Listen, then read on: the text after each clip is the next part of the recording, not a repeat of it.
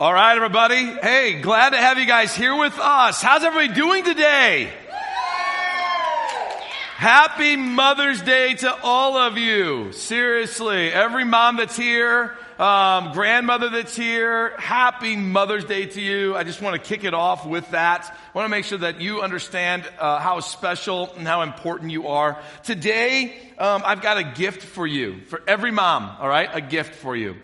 Today, I have chosen to speak in our turn teaching series called Dark Room, out of the book of Esther. I want you to walk away with a story about a woman that has got such an incredible story. I mean, she's courageous. She is bold. She goes through some serious dark rooms. She stands on a powerful stage. You're going to see an amazing story today. Now, I just need to preface it with this. I cannot tell you all the details of the entire story. So you're going to need to go to the book of Esther. You're going to want to read those for yourself. Men, listen, this is not just for women today. And the book of Esther, just because it's written and the main character is a woman, does not mean it doesn't have amazing life for you. So I'm just telling you right now, pick up the book of Esther, read it, and let the Holy Spirit speak to your life. So today, I'm going to give that as a gift for you. We are in our Dark Room teaching series. So if you're a guest with us, then let me just preface it by telling you this. The dark room, right? The dark room is that place where the negative is taken and it gets blown up and developed and turned into a picture that eventually gets to sit on a stage for many people to admire and enjoy. And today, we're looking at that from a spiritual perspective, that God takes each and every one of our lives to the dark room. He develops character in us so that He can stand us on His stage at His time so that we can shine bright for Him. And so that's where we're at, and today we're using the book of Esther. All right? Are you with me so far? All right. Good. Hey, a little history then. A little history. In 597 BC, all right, so this is before the book of Esther and the whole experience of Esther. But in 597 BC, the Babylonian king Nebuchadnezzar II, he invaded Jerusalem. He took the king of Judah and 3,000 Jews. These Jews were ones that were people of authority, people of power, people of wealth, people that could help the Babylonian king Nebuchadnezzar II to advance his kingdom. So he takes 3,000 plus the king and he exiles them now with him. They basically are slaves that are living in Babylon, no longer in Jerusalem, with their people and underneath the ruling of their king. And he takes them to Babylon so that he can selfishly gain and he can move forward in his leadership. 58 years later, though, in 539 BC, the Babylonian Empire is conquered by the Persians.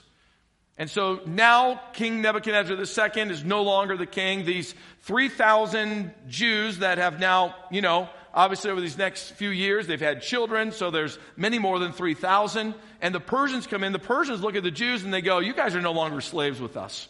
We don't really need you for anything. You're free to go. You can go back home if you want to go back home. So you can only imagine that if you've been in exile now for 58 years, that there's a longing for you to go home, right? And so some of them would have made their way home, but others of them, they stayed. They stayed there in this new empire, this Persian empire, and they started to exercise some of the greater freedoms that they may have had. But they've been a low class of people, and in 58 years, you don't climb out of the low class of people into some kind of high class. That takes quite a bit of time. So the book of Esther was written during this period of time, and it gives the account of a Persian king, the king Xerxes. All right, so King Xerxes in a Persian empire was a powerful figure. He obviously, what he said happened. If he called the shots.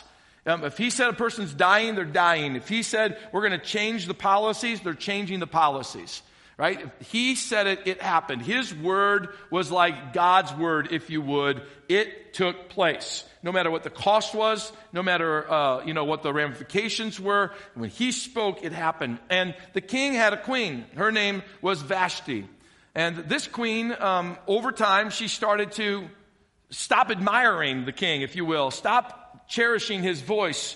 she wanted a voice of her own. And so as edicts and directions and, authoritative orders came down to her from the king, she started to kind of turn her heart against those. And Queen Vashti eventually got to a point where she angered the king so much because of her rebellion in her heart and her resistance to his leadership that the king literally wanted her gone. He wants her gone. So in about 480 BC now, almost 100 years has gone by, Esther shows up on the timeline of life. Esther's a young woman. She's probably in her latter teen years. She's born as a Jew. She's raised in this foreign land. This is all she knows. Esther's never made her way back to Jerusalem. She doesn't know what the capital of her people looks like, feels like, operates like. She doesn't know the culture, really, completely of her own people other than what's been passed down. She's a Jew living in a foreign land, and she was raised by her cousin Mordecai. Now, the Bible gives us a little bit of an example, a backstory, if you will, on Esther's life. And so if we're going to use Esther's life to learn how God develops character in the darkroom, we have to unpack a little bit of who she is. So take a look at this scripture in Esther chapter 2, verse 7. It says, "This man," which was Mordecai, "this man had a very beautiful and lovely young cousin, Hadassah," right? "Who also was called Esther." Here's something you need to pay attention. Well, what type of a young woman is she? She's beautiful and she's lovely, right? And her name is Esther. "When her father and mother died, Mordecai adopted her into his family and raised her as his own daughter." So here we find this young woman, Esther, who's going to be the hero of the story, but we're going to learn a lot from her dark rooms. She's an orphan. And right off the bat, this is what we see about her. This dark room in her childhood of being an orphan, being raised without her parents. What happened to her parents? What happened to both mom and dad as a child?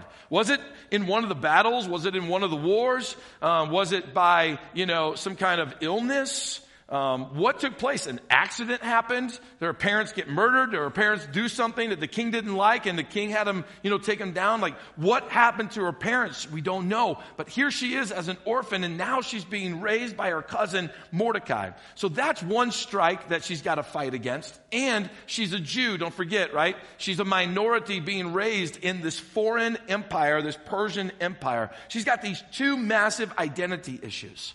One of the things that I want to draw your attention to that God uses to develop character is that character is developed by where you find your identity.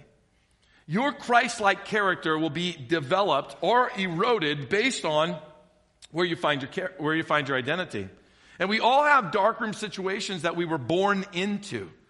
Some of us, we were just born into a dark room of poverty, or born into, a minority, or you're born into a nationality that isn't quite, one that people admire, or you're born into a religion that's different than where you're at, or you're born with, birth defects, or you're born into a home that ends up divorcing, or you're born in a small town with shame in your family because somebody in your family is the person that murdered that guy, a decade ago, or you're a part of the family whose dad is a town drunk.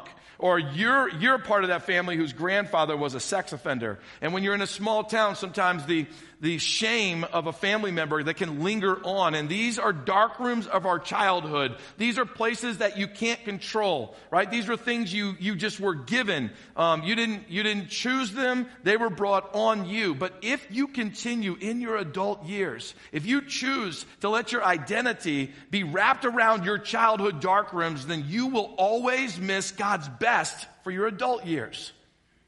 Our childhood dark rooms, they were reality. It's what we were raised in. It's what we had to endure. But they don't have to be our future. Some of us are carrying the weight of our childhood, carrying the dark room of our childhood, and you're still bearing the weight today. Like Esther, man, she could have been walking around, which the Bible doesn't give any indication that she did this. "Woe is me, I will amount to nothing, I'm an orphan." You didn't hear that out of her mouth. It's not even portrayed in her character. It's not even, hinted at in her actions. Nor did she do that with the minority issue that she was being raised with. This says that she was a lovely and a beautiful girl who was raised by her cousin and was treated like a daughter. And then later in the book of Esther, you see this healthy respect that she has for Mordecai. This amazing love that she displays back to him, this incredible respect for his word and his authority, and she submits to it and follows it and honors it. She's a girl who didn't let the childhood identity depict who she was going to be in her latter years. She was going to take advantage of everything that God gave her and overcome the challenges of her past. So for you and me, if we're going to overcome those things, we have to pray and we have to consider, what you will allow and who you will allow to modify your identity. Those two things are crucial. What you're going to allow and who you're going to allow. Like, who will you make business partnerships with? Who will you allow into your inner circle of friends? Who will you allow to be your biggest influence on your life? These types of questions are the things we need to look at, pray about, consider deeply, line them up with God's word. Who and what we allow to identify us is going to depict us either as Christ-centered or it's going to be pulling us away. My dad always used to tell me this nice little line, birds of a feather, they flock together. Right? Trying to help me understand, Jeff, the Bible deals with a passage of Scripture that says bad company always corrupts good morals. That who you hang out with, you'll be guilty by association. Who you allow around you will depict who you're going to be, your identity. It's so powerful in this world in which we live in. So if we pick poorly, our identity will become corrupted. It won't be Christ-centered. And we won't let character be developed in the dark rooms. Right? But if we pick wisely, our identity will be healthy, preserved, and godly. So I'm just saying to some of you today, some of you need to lay down your childhood dark rooms. You need to let them go. You need to stop complaining about them. You need to stop allowing them to influence your adult years. You need to take that pain of that dark room, take it to the altar, lay it down, and say, God, I didn't choose that. I didn't want it. Right? Some of you, I don't know, I'm just going to say this, it just is popping into my heart. Some of you were abused as children, very dark room. Don't let that identify the godly man or woman you want to be in the future, or you want to be today. Bring that pain to God, lay it down. That's not your identity. Your identity is in a God who loves you, He cares about you, He cherishes you, and He's fighting for you. Trust Him. Don't let your dark rooms live in your adult years. Lay those down. So back to the story. Esther faced some obviously challenging situations in her childhood, but she had no idea some of the challenges that were getting ready to come her way. And the next one was going to be a doozy. The next one, she found herself in these adolescent years, these upper teen years. Most likely she found herself being taken into the harem of the king of Persia. The harem of King Xerxes. Now, this wouldn't have been a voluntary thing. She wasn't asked about it. She was identified, and then she was taken. She was taken right out of the home, taken out of the leadership of Mordecai. She was taken. In fact, hundreds of young girls were taken all across the Persian Empire. They didn't volunteer for this. They were taken, like in a slavery-type situation. It wasn't something that they could refuse. It wasn't something they could run away from. In fact, the culture of the time allowed for this pagan king to have this harem, right? And the harem was being developed because the king wanted to replace the old queen. And so he brings this harem together and he's searching out of these hundreds of women for this one girl who is going to be elevated to be now the new queen. Esther was probably raised as well in a culture where she already knew she wasn't going to be able to pick her husband. That there was going to be some sort of arranged marriage of some sorts. And so this is where she finds herself. She finds herself recruited into the harem of the king. Esther was now in the contest to see, of all these hundreds of girls, will she be the one chosen to be the queen of Persia or not? Now, listen, I got it. I'm not preaching this message today to try to justify, some actions. In fact, the harem idea and, young girls being taken from their family and put into this situation. And in some ways, basically, they're becoming like a sex slave. I got it. I'm not condoning that action at all. I'm not standing up here today suggesting that any of this you know, and those actions of the king were right, and that Esther should have ever been in that situation. But she was. And that's where she was living, and that was the culture at the time. And here we have this young woman who's in this severe dark room of this harem, which she knows she's being prepped and prepared for a day in the king's bed, right? And then after that, she'll either be remembered or she will never be remembered again. She's now being prepped for this one moment, this one night. So I'm not condoning it, but I am telling you this. In a dark room like that, there's a lot for us to learn. There's a lot for us to glean of what God will do for our lives, even when the hellish dark of the darkest moments take place. So Esther was included because she met all the requirements. The requirements that they were looking for is young, beautiful, and a virgin. But Esther was way more than that. In fact, we know Esther was more than that because she gained the favor above all these hundreds of women. She gained the favor of the manager of the harem. The manager of the harem liked her so much, not in a sexual way, liked her so much that he wanted to honor her. And so he set her aside. He gave her a special place to live with special maids to take care of her. He made sure she got the finest of the best of the food. He made sure that she got pampered beyond anyone else, you know, in the entire harem. Esther was given the most modern beauty supplies. She was given the most up-to-date oils and perfumes, and she was bathed in these things. Esther was pampered like a woman going to a spa every single day, Monday, Tuesday, Wednesday, Thursday, a spa treatment every single day. A spa treatment. Husbands, Mother's Day, spa treatment. That was my subtle way of getting something across. I'm fighting for you, moms. Here she finds herself in this place where, you know, the finest of clothing, the finest of perfumes, the manicures, the pedicures, it's all taking place. In fact, the Bible helps us understand the culture of the day that a woman would have been treated like this for 12 months straight. 12 months straight until her day was called and she was called to the bedroom of the king. One of the things that we know about Esther, because Scripture tells us this, is that she didn't complain. She didn't attempt to escape, but she gave it her best, even in that dark room moment. That's an amazing woman, that knowing what she's facing, she lives her life giving her best in such a way that she earns the favor of the manager of the harem. Here's what Esther chapter 2 verse 15 says. It says that when it was Esther's turn to go to the king, she accepted the advice of Haggai, the eunuch in charge of the harem. So there's the manager. She asked for nothing except what he suggested, and she was admired by everyone who saw her. Here's this woman. She humbles herself enough to say, Haggai, you've treated me so well. You know the king better than anyone. Tonight, I'm being called. Right? So I don't want to just do this on my own strength. I'm going to be the best of the best here. Right? I'm doing this because God, you're still in control and you know where I'm at. I'm just going to be the best that I can be. So dress me, put the right jewelry on me, put the right perfume on me. She humbles herself in the dark room. She didn't let the trial of the dark room make her bitter. You don't see a woman being bitter. You don't see a woman being angry. You don't see a woman being resentful. She trusts God to accomplish His work through her, even in the dark room. That's an amazing woman.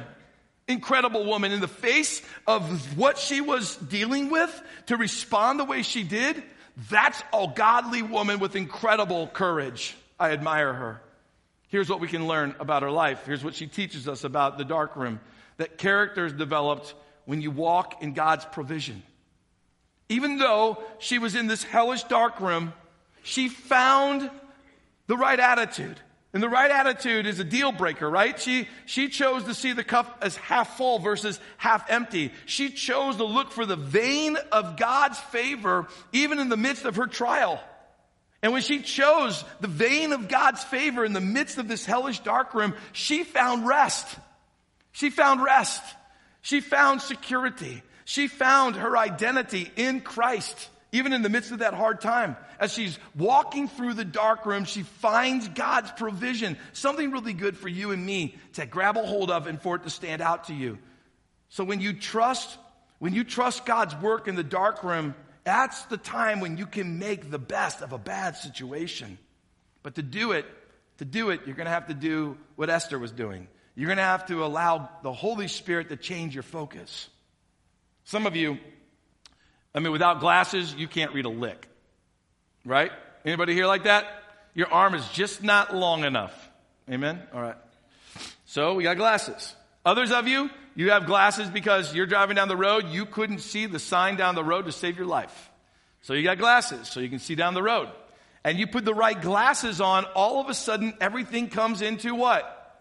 Focus. You can see clearly now. The rain is gone. I can see all. Thank you. All right. Everyone's here like, hey, we're Christians. Don't sing non-Christian songs. Okay, whatever. Here's what we do, right? You got to allow the Holy Spirit. Go to the Holy Spirit. You're in your darkroom moment, and you're looking around, and you're like, I don't see God anywhere in this hellish situation. Right? I don't see him anywhere. Go and ask the Holy Spirit to open up your eyes, to change your focus so that you can see the best in a worse situation. That's what Esther's doing. Esther's in a harem. She knows what she's being prepped for. She knows every spa day is leading to a night in a bedroom. Maybe a bedroom she doesn't want to go to, a place she doesn't want to be in, but that's what she's being led to. But instead, she sees things from a different perspective. I'm telling you, that's because the Holy Spirit's work allows someone to let their eyes be refocused, and they can see clearly when the Holy Spirit helps them. Seek him. Ask him to change your focus. Here's another thing, though. Listen to the perspective of godly friends around you, right? Because when you're going to get blinded in a dark room. Like, and when you're in a dark room, your pupils will dilate. Like, think about a dark room itself. Like, all the lights were turned out. Your pupils dilate. Now, isn't it a lot of fun just to be thrown immediately right onto a bright, sunny day? Don't you just look around and go, I can just see so amazing. No, when your pupils will dilate and you're thrown from dark into light, what happens? Man, you're squinting and you can't see and everything's got a glare on it and until your pupils readjust. So when we're in a darkroom situation, we need godly friends who are standing in the light and they can see clearly. And they can look into the darkroom and they can go, look, you're headed the wrong direction. You're not seeing things clearly. You're not seeing them from the right perspective. Listen to what I see. You need people like that. We need one another. That's why life groups are so important. We need that wisdom that can only come from a friend who's standing in the light. All of us are going to walk through darkroom moments. You're going to be more thankful when you've got a close network of godly friends around you that are developed in a life group. Because when you go through that hellish time, you're going to need some people to speak into your life and give you some clear direction. But lastly, once you start to see it, praise God for it. A lot of our prayers in the dark room are, God, deliver me. Let me just encourage you that when you're in a dark room and you find God's provision there, that's a great opportunity to start praising God. God, you are with me even in the darkest of the dark room moments. And then these will be the results of your dark room. Like for Esther in chapter 2, verse 17. And the king loved Esther more than any of the other young women. He was so delighted with her that he set the royal crown on her head and declared her queen instead of Vashti. When you're able to find God's provision in the midst of a dark room, it's incredible what God can do. God can take an orphan, a minority Jew living in the Persian Empire, and he can exalt her and lift her and put her all the way to the place where she is queen. Only God can do those things. And there's so much more to this story that I can't tell you. You got to go and you got to read the story of Esther. But let me just kind of quickly wrap it up here. By God's perfect timing, right? Not by chance, not by accident, not by happenstance, but by God's perfect timing, while Esther is the queen, a wicked man by the name of Haman, he plotted to kill the Jews that were living in the Persian Empire. So Haman is King Xerxes' right-hand man. He goes to the king. He says, listen, man, we got to kill all these Jews. Here's the problems. A, B, C, D. This is how we should do it. This is the way it should go down. And the king goes, hey, man, you're second in command. If you think that needs to happen, then we're going to do it. When are we going to do it? And they go, well, let's cast lots. Let's make a decision. So they cast these lots and they determined March the 7th, almost a year from this date, is going to be the day when we slaughter the Jews and we annihilate them and we wipe them out of existence. We no longer have to deal with them in this Persian Empire. So on that day, they made a declare and they sent it out throughout the land that on March the 7th, if you kill a Jew, you get all of their land, you get anything that they own, every resource they have now becomes yours. Mordecai is a Jew, the cousin of Esther. He hears about this on the street. Esther doesn't hear about it. Esther's the queen. The queen kind of gets, pushed aside, kind of left over here until the king wants to hear from her. Right? So she's living over here kind of in her own little la-la land. And while these rules and edicts are being made and they get thrown out into the streets and Mordecai hears about it. So Mordecai makes sure that the word gets back to Esther. Esther, your king, he's getting ready to slaughter all of your family members. Everyone is going to go down in a blazing fire. Now, up to this point, the king doesn't even know that Esther's a Jew. Mordecai told her, hey, keep your mouth shut on that issue, all right, until I tell you later. And she's been honoring him all of this time. Even while she's the queen, she's still honoring the cousin who raised her. That's how much respect she has for him. So the king has just now made a declaration that all Jews should be killed. And that means even his queen, but he doesn't know it yet. So Mordecai is telling Esther, you got to go tell the king, you got to shut this down, you got to use your influence with this. But Esther was worried, what will happen? For two reasons. One, I can't just walk into the king's court. You walk into the king's court unannounced, and man, you're dead on the spot. They'll slaughter you. They'll just put you down with the sword, or they'll go hang you in the gallows. You don't just walk in there. The queen doesn't even walk in there. And then secondly, she knows that this declaration has just been made that Jews should be slaughtered and should be killed. So she's worried about what to do. Then Mordecai tells her these words in Esther chapter 4. If you keep quiet at a time like this, Esther, deliverance and relief for the Jews will arise from some other place. Pause. Mordecai, a man of God, saying this. Esther, you either wield your influence or God's going to do it another way. Right? But if you let God do it another way, you need to know this. But you and your relatives, they're going to die. So it's either you, God's going to do something miraculous. I'm believing that. But if you don't do something, then we're all going to die. And that includes you. Who knows, Esther, if perhaps you were made queen for just such a time as this. Not by accident, but by God's provision. So one of the things you need to know today is this. The dark room and your character being developed, God does have a stage for you that he's going to put you on for such a time that's going to bring him glory. Because she's standing on the stage. She is the queen.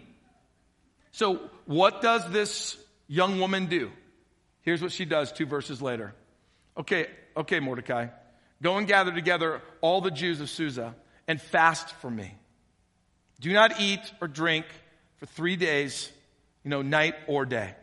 First off, what does she say? Go and fast for me. What is she meaning by that? Go before the King of Kings and the Lord of Lords. Pray, fast, seek him. We need his wisdom. We need his favor. We have to find his provision in the midst of this darkroom moment. He needs to help guide us in this moment where we don't know exactly what to do. And then she says, not only will you do that, but my maids and I will do the same. And then, though it is against the law, I'm going to go in to see the king. I'm going to go into his courts. If I must die, then I must what? Must die. That's where she's at. She's at this place where she's showing us something about character. Character might be developed in the dark room, but here's the deal. Character gets tested while on the stage. It gets developed in the dark room, but it gets tested on the stage. The stage is where character gets put to the ultimate test. And if you shine on the stage, God gets the glory. And if you don't shine on the stage, then there's massive repercussions that come. For Esther, she shines on the stage and she glorifies God and the people get delivered. She doesn't shine in that moment and she gets scared and she doesn't say anything to the king. Then the people get slaughtered. There's massive ramifications. Why is it so important that we let God do what he wants to do in the dark room? Because it's going to get tested on the stage. Esther stays quiet. Bad things take place. Esther gets bold and she does what God's called her to do. Amazing things happen. What do we see Esther do? Exercise the Christ-centered character that was developed in the dark room. And she basically says, God's agenda is even more important than my own life. And she allowed godly character to shine through her testing. She knew that she needed help beyond herself. That's why she calls for the fast. And Esther found an incredible wisdom, an incredible favor, an incredible provision from God that in the end, it saved the Jewish people. The Jewish people weren't just saved on March 7th, they thrived on March 7th. And on March 8th as well. Just the opposite of what Haman wanted to have happen, of slaughtering the Jews, just the opposite took place. And the Jews, they saw their enemies wiped out, and they saw their status in the Persian Empire increase. Just the opposite. Why? Because one young woman who learned godly character in the dark room let it shine on the stage. To this very day, the Jewish people, they celebrate a holiday, Purim. They celebrate this holiday and they remember Esther. Even in the year 2017, they're going to do it. They take an entire day. One of the customs is to read the story of Esther so the next generation knows of the deliverance of God and how God preserved and saved his people through this queen, Queen Esther. So moms, here's what I want to say to you today. I want you just to remember this. If you honor God today, the next generation, your children's children, and most likely your great-grandchildren will remember the legacy of your Christ-centeredness. Just like the Jews celebrate the Christ-centeredness of Esther to this very day, your legacy will be remembered. Live foolishly, live for self, right? Let your guard down. Let the enemy ravage your own heart and ravage the lives of your children, and you'll never be remembered. No one will ever celebrate you. Not that we live life to be celebrated, but I'm telling you this, if you want to leave a legacy that the next generation feeds off of and they celebrate and they're thankful for, live a Christ-centered legacy and your life will be celebrated for generations to come. I still remember often, my mind is taken back to the memory of my grandparents. My two grandmothers, on my mom's side and my dad's side, these two women were godly women in their own ways. One was so gentle and so sweet and so overcoming of obstacles. The other one was so bold, right, and would stand up and would speak truth to you. And these two women, man, are incredible bookends for my life. And I love those. I love those two grandmothers that God gave me. I look at my mom, and I think to myself, man, the legacy of my mom will live on. Not only is it living on in my kids, it's going to live on in my grandchildren, and it will live on probably in the generation after that as well. She will be remembered because she is a woman of God who has overcome many obstacles. She knows what it's like to keep joy in the midst of a dark room. She's a woman who knows what it's like to point me back to Jesus in a loving way, not a condemning way. She's a woman who has overcome many, many obstacles, but she's always kept hope and peace in God. The legacy of my mom will be lived on in my kids, in my grandkids, and my great-grandchildren. That's what I mean, moms. Be just like Esther. You choose to let God do what he wants to do in the dark room, and you let your character be tested on the stage, and you shine bright for Jesus Christ. And I'm telling you, the very thing you want to do with your motherhood, you want to infect the next generation for Christ, it will happen. And just like the Jews, they celebrate Esther. The next generations will celebrate you as well. So if there's one big, massive takeaway we can grab from the story of Esther, it's this. Honor God in the dark room, and he'll be faithful on the stage for you. You honor God in the dark room. He'll be faithful when you're on his stage to let you shine for him and just shine brightly for him. Why don't you stand with me? Let's pray. Lord, today we're reminded that you have complete power and authority. That in this world, there's going to be dark room moments that are out of our control. And that when we finally get to the stage and we're like, whew, okay, that season's over, that the testing of that character now just begins. For some of us, Lord, we've been complaining about standing on the stage and our character being tested. May we trust you that our character's tested so that you can get the glory. That trying times come even when we're on the stage, even when we're out of the darkroom, because, Lord, it gives an opportunity for you to receive the glory. So today, in our time of worship, in our time of response to you, on this Mother's Day, may we seek you with all of our heart, no matter what status we're in right now, no matter what difficult thing we're in, whether it's in our control or out of our control. May we choose to find your grace, your provision in the midst of the dark room. May our identity in this room, may it be centered on the cross of Christ, not the dark rooms of our childhood. So, Lord, we trust you today. We just want to say that. We do trust you. We want your will to be done in us and through us so this world might see the glory of God. The world might see Jesus. And maybe one more person would walk into relationship with you. So, Lord, we worship you with all of our heart, soul, mind, and strength. In Jesus' name, amen.